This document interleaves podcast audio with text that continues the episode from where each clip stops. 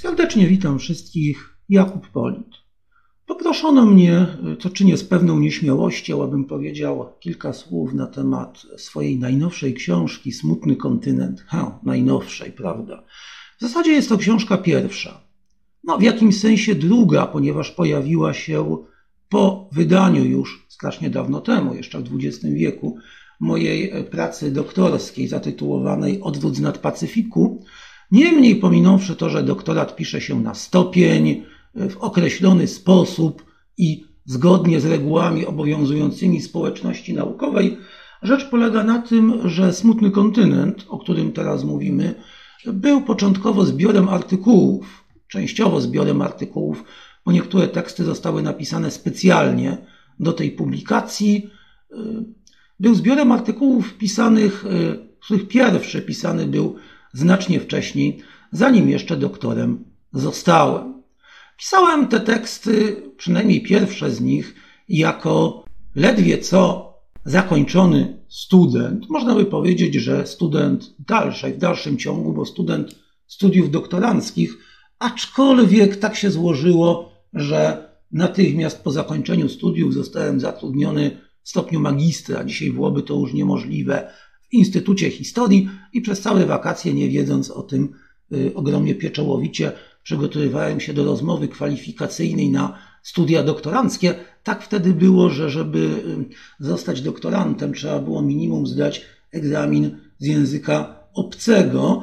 Y, natomiast, żeby zostać pracownikiem, no wystarczyła jedynie zachęta i gwarancja ze strony promotora.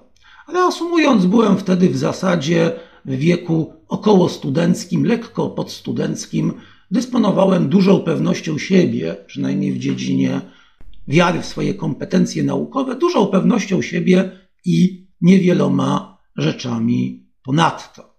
Innymi słowy, pisałem wówczas tak, jak już bym dzisiaj pisać nie potrafił. Niedługo zresztą później przyjąłem ofertę napisania zwięzłego zarysu dziejów Chin w XX wieku, zarysu, który wyszedł w ramach zasłużonej serii Historia państw świata w XX wieku, nieistniejącego już dzisiaj niestety wydawnictwa Trio. No dzisiaj, gdyby mi zaproponowano napisanie syntezy dziejów Chin, poprosiłbym o grant, duże pieniądze, badania na miejscu i w zamian za to zgodziłbym się w ciągu kilku lat oczywiście napisać wstęp do zarysu dziejów pierwszej dekady, pierwszego stulecia dwudziestowiecznych Chin. Wracając do smutnego kontynentu, owe publikowane wówczas teksty, przeważnie w dwumiesięczniku Arkana, które później wydały ową publikację zbiorczą, dorzucając tam rozmaite teksty napisane specjalnie z tej okazji, w zasadzie w zamiarze miały zapoznać czytelnika z pewnymi aspektami dziejów Dalekiego Wschodu, które wtedy, tuż po rozsypce komunizmu w Europie Wschodniej, były mniej znane. Teraz widzę, że oparte były niejednokrotnie na wąskiej bazie źródłowej, aczkolwiek bardzo pokornie proszę, trzeba mnie zrozumieć. Ostatecznie nie było wtedy internetu, nie było dostępu do prywatnego y, importu książek, a ponieważ z pewnych względów mogłem sobie to lub owo poczytać, niektóre rzeczy brzmiały wówczas jak objawienie. Zasadniczo książka składała się e, jakby z dwóch części. Część pierwsza to były teksty e, o szerszych zjawiskach, właśnie tych, które w PRL-u były zaciekle zafałszowywane albo po prostu przemilczane. A więc odnośnie sprawy Tybetu, dzisiaj e, popularnego, przynajmniej w Hollywood, o której wie się nieco więcej. Wtedy długo nie wiedziałem nawet, jak flaga niepodległego Tybetu wygląda. A więc wojna w Wietnamie i wojna w Korei, które były ukazywane e, przez pasujące wówczas do komunistycznej rzeczywistości schematy. A więc kwestia chińskiej wojny domowej lat 1945 czy 6, 1949, e, która rozstrzygnęła o zwycięstwie komunistów. Były to czasy, prawda, rok 89, kiedy w Polsce, jak powiedziała pani Szczepkowska, przestał istnieć komunizm, a w Chinach się jeszcze utwierdził. Wówczas ów czerwony smok dożył dopiero czterdziestki. Oraz druga część, portrety rozmaitych, dalekowschodnich lub związanych z Dalekim Wschodem osobistości. Pisanie tych szkiców sprawiało mi pewną satysfakcję, bo lubię wsadzać kij w mrowisko albo sprzeciwiać się utartym opiniom. Teraz, kiedy od tamtych czasów minęło ponad ćwierć wieku, liczę oczywiście nie od ukazania się pierwszego wydania Smutnego Kontynentu, bo to jest lat mniej niż 20, ale od powstania pierwszych artykułów, które y, później weszły w skład tego woluminu, no widzę, jak się sporo zmieniło w naszej percepcji. Oczywiście wiemy o tamtej części świata bez porównania więcej i znaczna bardzo część Polaków w charakterze zwykłych turystów lub innym po prostu y, w krajach Dalekiego Wschodu się pojawiła. Ale zmieniła się też mentalność społeczeństwa i to rzeczywiście widzę, mając do czynienia ze studentami, mając do czynienia z młodzieżą, moja żona uczy w szkole średniej, mając do czynienia z własnymi dziećmi, które mają również swoich przyjaciół i znajomych, choćby kwestia wojny w Wietnamie, o której wówczas widzieliśmy stosunkowo niewiele, nawet znane filmy amerykańskie, które ukazują przecież ówczesną rzeczywistość w sposób, y, powiedzmy to tak, jednostronny, takie jak łowca jeleni, były objęte y, zakazem w PRL. Niemniej moje pokolenie i pokolenie moich rodziców, niewiele wiedząc o szczegółach, o arkanach owej wojny, nie miało wątpliwości, że komuniści wietnamscy absolutnie nie mogą mieć racji, że serwowana nam propaganda jest kłamliwa, że Stany Zjednoczone zrobiłyby najlepiej, gdyby zrównały czerwony, komunistyczny, północny Wietnam z ziemią i doprowadziły tą wojnę do pomyślnego rozstrzygnięcia.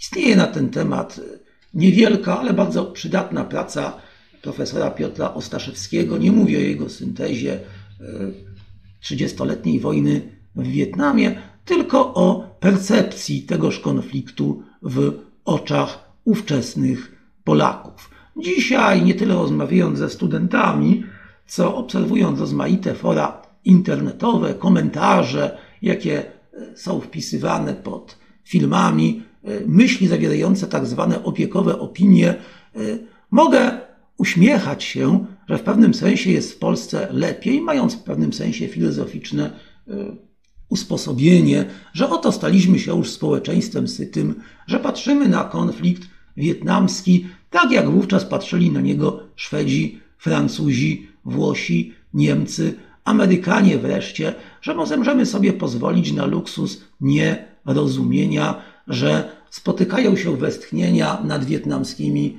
komunistycznymi bohaterami. Nie tak dawno zmarł w wieku lat ponad 100 wódz naczelny komunistycznego Wietnamu w obu z Francuzami i Amerykanami konfliktach generał Vo Nguyen Diap. Mówi się o zbrodniach Stanów Zjednoczonych, o ich wtrącaniu się w sprawy południowo-wschodniej Azji. Innymi słowy, my Polacy staliśmy się już w pełni częścią sytego społeczeństwa Europy Zachodniej, tego samego, które w roku 1939, przynajmniej w niektórej swojej części, mówiło: y, Nie chcemy umierać za Gdańsk, wolimy tańczyć. Y, tego, które ustami, y, co prawda sędziwego już wówczas premiera Chamberlaina, mówiło o Czechosłowacji, że jest to daleki kraj, o którym nic nie wiemy, tak jak nic Amerykanie, nic dzisiejsi Polacy nie wiedzą o Wietnamie. Zresztą w latach 60. większość dostępnej literatury na ten temat była w języku francuskim, a w tym języku na pewno nikt niczego nie czytał w amerykańskim Departamencie Stanu. Kiedy premier Chamberlain mówił o Czechach, że jeżeli y, mają ochotę na walkę z najeźdźcami, to niech walczą sobie sami, y, wyrażał dość powszechną opinię. Trzeba jednak pamiętać, że Czesi, cokolwiek o nich mówimy, naprawdę nie walczyli, czego w żaden sposób nie można powiedzieć o mieszkańcach południowego Wietnamu.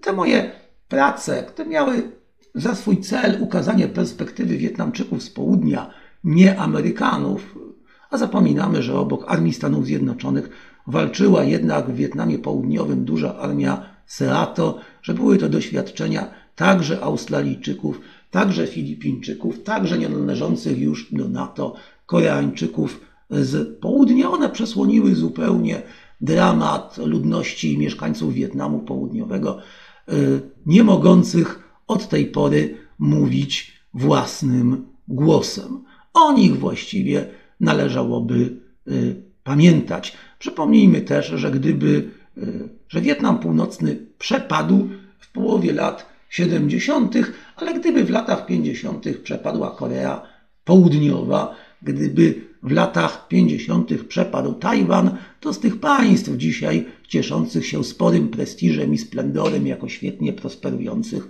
nie zostałoby nic większego ani trwalszego ponad to, co z dzieła twórców Republiki Wietnamu Południowego, powszechnie wyśmiewanej jako skorumpowany, śmieszny, marionetkowy kraj, przetrwało katastrofę ich państwa. A więc te kwestie wietnamskie, które dzisiaj są już szeroko reprezentowane na polskim rynku potężnymi rozmiarowo monografiami, ale z amerykańskiej perspektywy pisanej w sensie, czy Stanom Zjednoczonym się opłacało angażowanie w Azji Południowo-Wschodniej, czy tamtejsi komuniści byli wspierani przez ludność. Historykom, nawet amerykańskim, raczej e, nie chce się analizować, do jakiego stopnia Włosi czy Niemcy podczas II wojny światowej byli realnie, ich kierownictwo wspierane przez ludność. Trzeba przyznać, że bardzo mocno, proszę Państwa, naród niemiecki walczył do ostatniej chwili w obronie rządów narodowych socjalistów, nawet wtedy, kiedy taka obrona tychże narodowych socjalistów nic im dać nie mogła. Obok Wietnamu także chińska wojna domowa to sprawa, która u mnie samego doprowadziła do pewnych przemyśleń wewnętrznych. Początkowo oczywiście żałowałem, jak chyba każdy, iż komuniści objęli rządy w Chinach, ale e, byłem zakłopotany argumentami ich zwolenników mówiących, że tak zwany wolny świat, że Stany Zjednoczone sprzymierzył się z odrażającym reżimem Chiang Kai-sheka. Dopiero późniejsze wgłębianie się w materię okazało, ukazało, że sprawa była bardziej skomplikowana, że chińska wojna domowa nie była, jak się to powszechnie zakłada, wojną zrewoltowanych wieśniaków dysponujących jedynie motykami i karabinami, że walczyły ze sobą dwie regularne, podobnie wyposażone, ale jednak z przewagą komunistów, armie, że wreszcie obiegowe przekonanie o olbrzymiej jakoby pomocy udzielanej przez Stany Zjednoczone reżimowi Chiang Kai-sheka, który tą pomoc miał jakoby, prawda, e, w sposób skorumpowany rozflużyć na swoje prywatne inwestycje, jest absolutnie nieprawdziwa. Taka pomoc udzielana w latach II wojny światowej przeciwko Japonii była rzeczywiście imponująca w sensie przyrzeczeń, tyle tylko, że tak naprawdę nigdy nie została realnie przekazana. Ta pomoc E, przekazywana władzom republikańskich Chin, bo tak, Republika Chińska nazywała się kontynentalna republika istniejąca już tylko na wyspie Tajwan, e, ta pomoc była przekazywana w minimalnych rozmiarach, a największa jej część absolutnie nie mogła być obrócona na prowadzenie wojny domowej.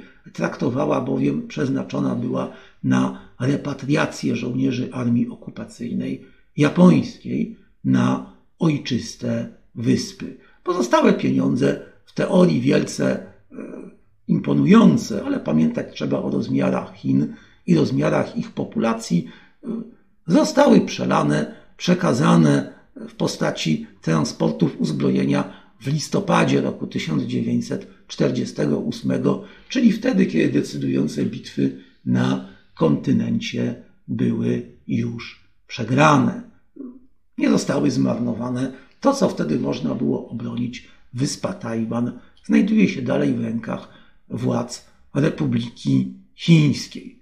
Od czasu które minęło od, od publikacji mojej książki, dawna Chiny Czerwone, Chińska Republika Ludowa robi coraz większą karierę i na myśl, jak mogłaby wyglądać historia świata, gdyby nigdy nie istniała, gdyby Republika Chińska, rozpościerająca się na kontynencie, była dla Zachodu tym, czym jest obecnie Japonia, niezmiernie użytecznym, choć czasami trudnym y, sojusznikiem i partnerem, a nie przeciwnikiem, y, staje się powodem do rozmaitych refleksji. Jeszcze jedno w związku z chińską wojną domową, no prawdziwym y, szokiem było dla mnie odkrycie, że Stany Zjednoczone w trakcie tej wojny domowej wprowadziły embargo na dostawy broni dla swojego chińskiego Chiang Kai-shekowskiego sojusznika.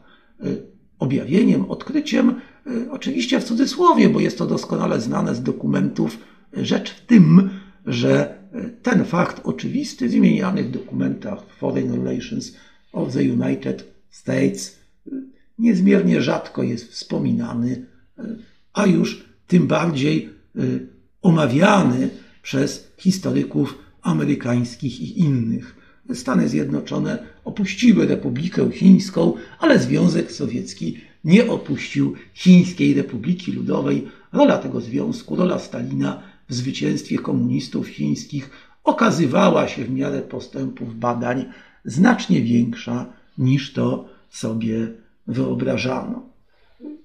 I oprócz innych materiałów, podobnie jak y, chociażby prawda, historia sławnej rzezi w Nankinie w latach 1937-38, Nankinie, stolicy Republiki Chińskiej, gdzie okupacyjne wojska japońskie, zdobywcze wojska japońskie wymordowały, no właśnie ilu?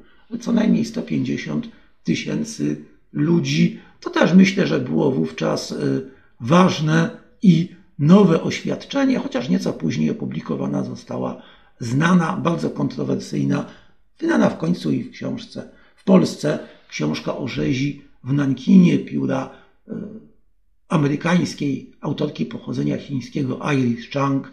E, pani Iris, którą zetknąłem się, ta moja rówieśniczka, niestety już nie żyjąca, zmarła tragicznie przejściowo podczas swoich poszukiwań badawczych. Dla mnie to było ważne doświadczenie, chociaż możemy je podsumować tak, że ja poznałem Iris Chang, ale ona nie poznała mnie w tym sensie, że spotkanie to było rzecz jasna dla niej bez znaczenia, chociaż przy okazji nauczyła mnie, pamiętajmy, to były wczesne lata 90., obchodzenia się z zamawianiem pozycji katalogowych przy użyciu komputera. Nawiasem mówiąc, największym okrucieństwem w Nankinie wykazał się japoński pułk piechoty rekrutowany z Hiroshimy. Miasto to, które było e, centrum japońskiego przemysłu zbrojeniowego, kwaterą stacjonującej tamże 110 Armii przez osobliwy zbieg okoliczności e, zaczęło symbolizować Japonię jako rzekomą ofiarę, a nie sprawcę II wojny światowej na Dalekim Wschodzie. Z takim postrzeganiem e, cesarstwa japońskiego, państwa skądinąd niezmiernie e, ciekawego i zasłużonego, starałem się potem walczyć. No i wreszcie część druga, to znaczy życiorysy sylwetki. Jest ich kilka, prawda? Dotyczą one przede wszystkim e, polityków, przede wszystkim przywódców Azji Wschodniej, z jednym wyjątkiem, o którym słowo w tym momencie, amerykańskiego generała Douglasa MacArthura, postaci niezwykle kontrowersyjnej, a w PRL-u znanym właściwie tylko y, pod jednym kątem, pod kątem karykatury, y, karykatury amerykańskiego imperialisty y, lansowanej w czasie wojny koreańskiej.